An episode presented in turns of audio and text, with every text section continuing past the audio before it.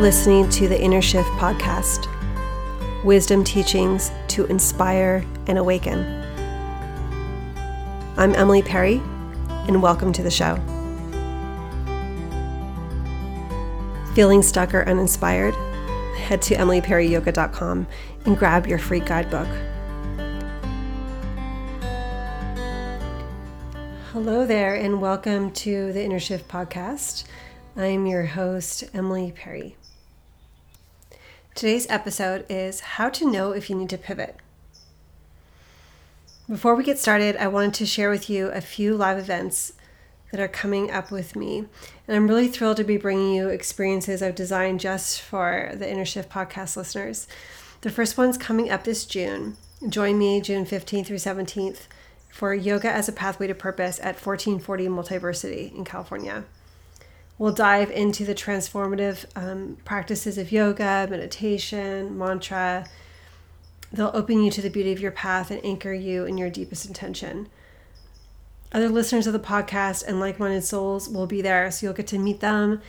It's an intimate atmosphere where you'll get to explore what I call Unleash Your Purpose sessions, which are designed to guide you in the natural unfolding of your awakening. And you'll be supported step by step what I love about 1440 is that we get to hike in the redwoods sit by the fire, get amazing body work. You can shop in the bookstore, grab a cup of tea, walk the labyrinth, hang out by the pool, um, enjoy the epic high vibe um, food. Like it's really some of the best retreat food I've ever had, um, bar none. Um, and I've been to a lot of retreat centers. So I'm I really am hoping that you can join me there. You can head to emilyperryyoga.com slash 1440 and you'll get more information and um, I hope to see you there. And then this October, I have a special retreat in California at Mount Madonna. And it's during Navaratri, which is the celebration of the goddess. I'll be with Amita Stark, who was actually the priestess there at the temple for many years. And we'll be exploring the divine feminine through yoga, mantra, meditation, pranayama, and ceremony. You can reserve your spot with us at bhaktiretreat.com. B H A K T I retreat.com and I really hope to see you there. All right, on to our show. Today's episode is how to know if you need to pivot. And so I wanted to share this with you because I had an experience recently in my own life where I made need to make I needed to make um, like a big pivot, a big turn, and it was sort of unexpected. And I figured out that I wasn't really seeing the signs. Like I wasn't really seeing all the signs and the clues that I need to make this change until I kind of was butted up right against it. And so today I'm going to be giving you three signs that you might need to make a pivot in your own life. And so maybe this has happened to you. Like you you're on this path to like this goal or this dream, but you realize it doesn't really ring true for you anymore. Or like you find yourself like walking this path in your life and it doesn't seem to fit anymore. Like that goal or that that vision of who you are that role that you used to play like that role has shifted or you've grown internally and so it just doesn't seem to to fit who you are now.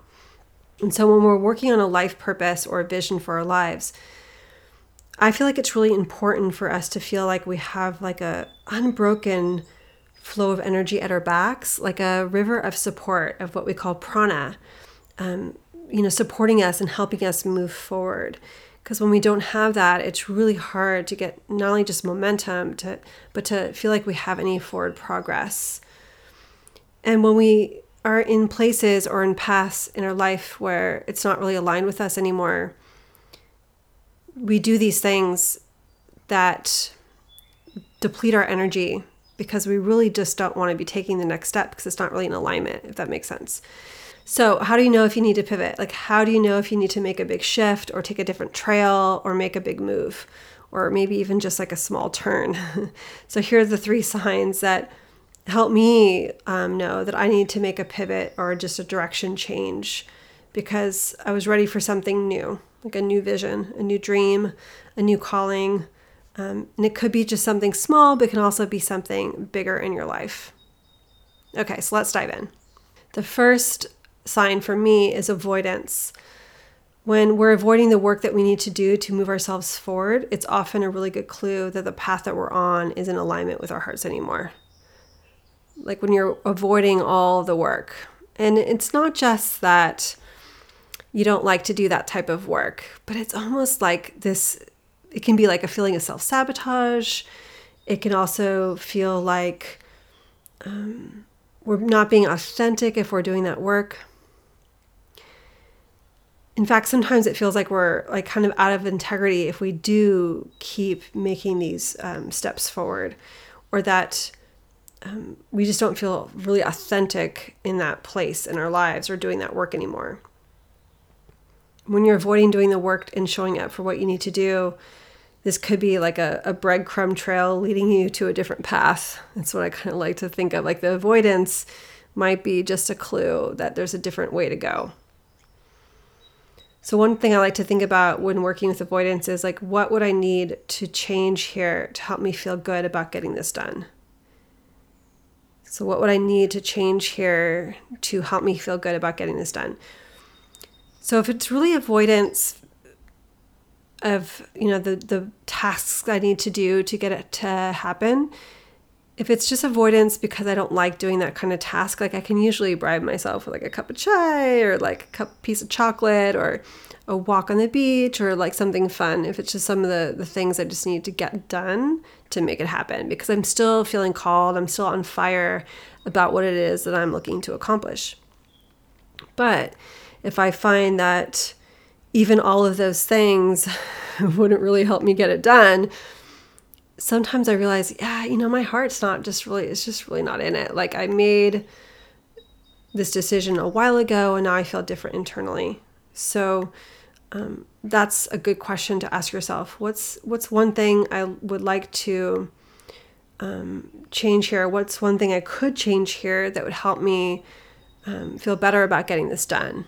And if there's not really something that you can think of, it might be a clue for you. Okay, number two, experiencing a broken flow of energy. So, when we don't keep agreements that we have made with ourselves, we start to leak energy. And that's to say, when we don't keep the agreements that we make internally with our own hearts, they become like these energetic leaks in the background of what we're doing.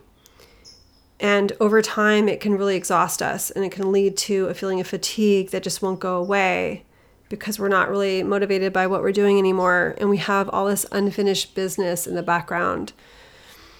And so, one thing I like to do here is, you know, um, look at those broken agreements. And for me, actually, this shows up a lot in email, like slews of email that have gone unanswered. And so I start to just kind of go through, okay, what here do I need to clean up? What kind of agreement do I need to clean up? Do I need to just answer the email and apologize for my end of things? Or um, take a look like do i have i have so many broken agreements in this area maybe i made an agreement that i never really planned on keeping it wasn't ever really a great choice for me to make in the first place one thing to consider here is you know do i keep breaking agreements because this commitment i made just doesn't align with where I want to be going anymore because we've shifted. Of course, you know, it's really important to go back and to clean up those broken agreements that we've made with ourselves and with others. Um, but also at the same time, getting really clear like when you start making agreements from here on out, like making choices and decisions and agreeing to do things, that you're making these really clear agreements that are in alignment with where you are now, but also keeping in mind, like, okay, do I have the tools to like renegotiate this agreement if it doesn't fit with me anymore in a year or whatever, however long the term is that you're looking to have this agreement? Of course, we want to stay in integrity and only make agreements that we plan on keeping. And this process also really helps, I feel, um, develop self trust. We start to trust our own decisions again when we start to um, make agreements with ourselves that are that feel like they're in integrity again. We start to trust our own decision making and our intuition because we're not breaking so many agreements with ourselves. And so a meditation practice comes in really handy in this regard. When we start to set goals and visions for ourselves and like where we want to go and how we want our lives to look, starting with small agreements with ourselves and working on just keeping those small agreements will help us develop trust in the self. Like I can, I know that I can fulfill or I can show up in this way and fulfill this agreement with myself. So if you start to experience a broken flow of energy, again, one place to look at is, you know, all these little agreements that you've made with yourself and with others. And if there's a lot of broken debris in the background, how can we clear those up to move on and then free up our energy for what we want to be doing? The third one would be um, if you start to feel inauthentic or um, what we call maybe imposter syndrome, when you feel like you're walking through life acting like someone that you're not anymore, or with a fear that you're going to be found out. So that's sort of imposter syndrome. Like you feel like people are going to find out that that your exterior doesn't really match your interior.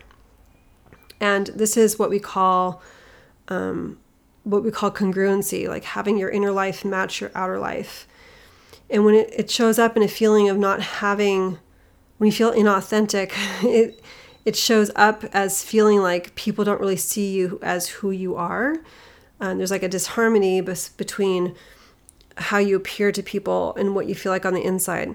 And so this could be a sign that you need to make a pivot in the path that you're on it could also be a sign that you need to be a little bit more revealing and let people really see that inner life of yours. Like start to work on that, like working on that congruency a little bit. And sometimes our inner world has just grown so much in our outer life, it doesn't reflect that yet. It hasn't matched up, hasn't synced up. And so we need to forge like a new path. We need to pioneer a new path. We need to choose a new road that better matches our inner life and our inner world we often at different stages of life go through this, right? Um, we start to um, need to. It's almost like you're growing a new limb, right? You're. It's a. It's a little bit of a growth, a growth phase. It doesn't have to be a dramatic career or vocation change or a change in your family, although it could be. But sometimes it's literally just like changing our hobbies or the way we spend our time.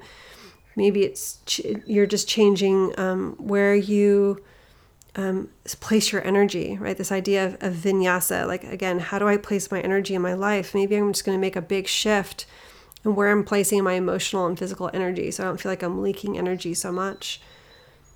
One of my favorite ways in supporting myself in making all these pivots and these changes um, in life is through uh, breath work or pranayama.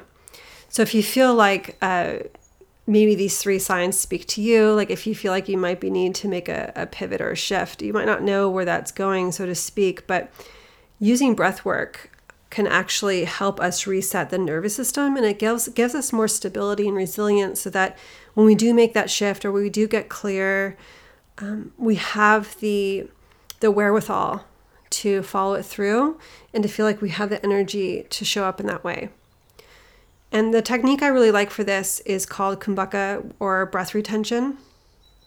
It's when we um, hold the breath for a certain period of time. I feel like it really resets the nervous system and it builds our capacity for change and shift. Um, and I feel like it also really forges like a new like a new path in the nervous system. It's almost like making a new groove. Um, so as we move through our change or our shift, we've got the the tools to make it happen. So a great way to work with breath retention is to hold the inhale. So there's two ways to work with breath retention. You can either hold the inhale or hold the exhale or both. And if you are newer to pranayama or breath work, I would say holding the inhale is much more accessible. And as with any of these things, you want to start very small and then start to build. And so one of my favorite ways to do this, and if you're you're pregnant, I usually ask people to, you know, not really hold the breath, but um, wait till after baby. but a great way to, to work with this is to ground your feet and find a comfortable seat. You can be sitting in a chair. You want your spine really nice and long and tall, and you can close your eyes. And for this technique, we are going to breathe in and out through the nose. And so as you inhale, you'll inhale through your nose for a count of five, four, three, two, one. And you'll pause. And then gently exhale out the nose for one, two, three, four, five. And then begin the inhale once again for five, four, three, two, one. Pause, hold the inhale at the top. And then gently, without force, let it go smoothly for five, four, three, two, one. And you can stay with the same process of inhaling slowly, pausing at the peak, smoothly exhaling, grounding through the exhale. And you, I love it. What I love about this is you can also do this in a car. So not while you're driving, but if you're you know sitting in the car, you can you know in the parking lot take a moment, close your eyes, do a little breath retention, and really start to build that resiliency and that ability to be present and still for that little period of time. And you can set a timer on your phone for just like you know five minutes, and it's so easy but powerful. So, thank you so much for joining me for the podcast today. We went over, you know, what it's like to uh, experience some signs that you might need to make a pivot or a shift in your life. I'd love to hear from you what some of the signs might be for you that you need to make a pivot or a shift. And you can head on over to our Facebook group. We have this really great, lively Facebook group called Living the Shift you can head to emilyperryyoga.com slash living the shift and it will take you right there. You can just ask to join and let us know in the group, like what are you doing or what are some of the signs for you that you need to make a shift or a pivot or something doesn't really fit very well. And then what are some of the ways that you're able to build some resiliency in your own life for this kind of work? I'd love to hear. Thank you so much for joining me today on the podcast, and I will talk to you soon. Take care. Be well.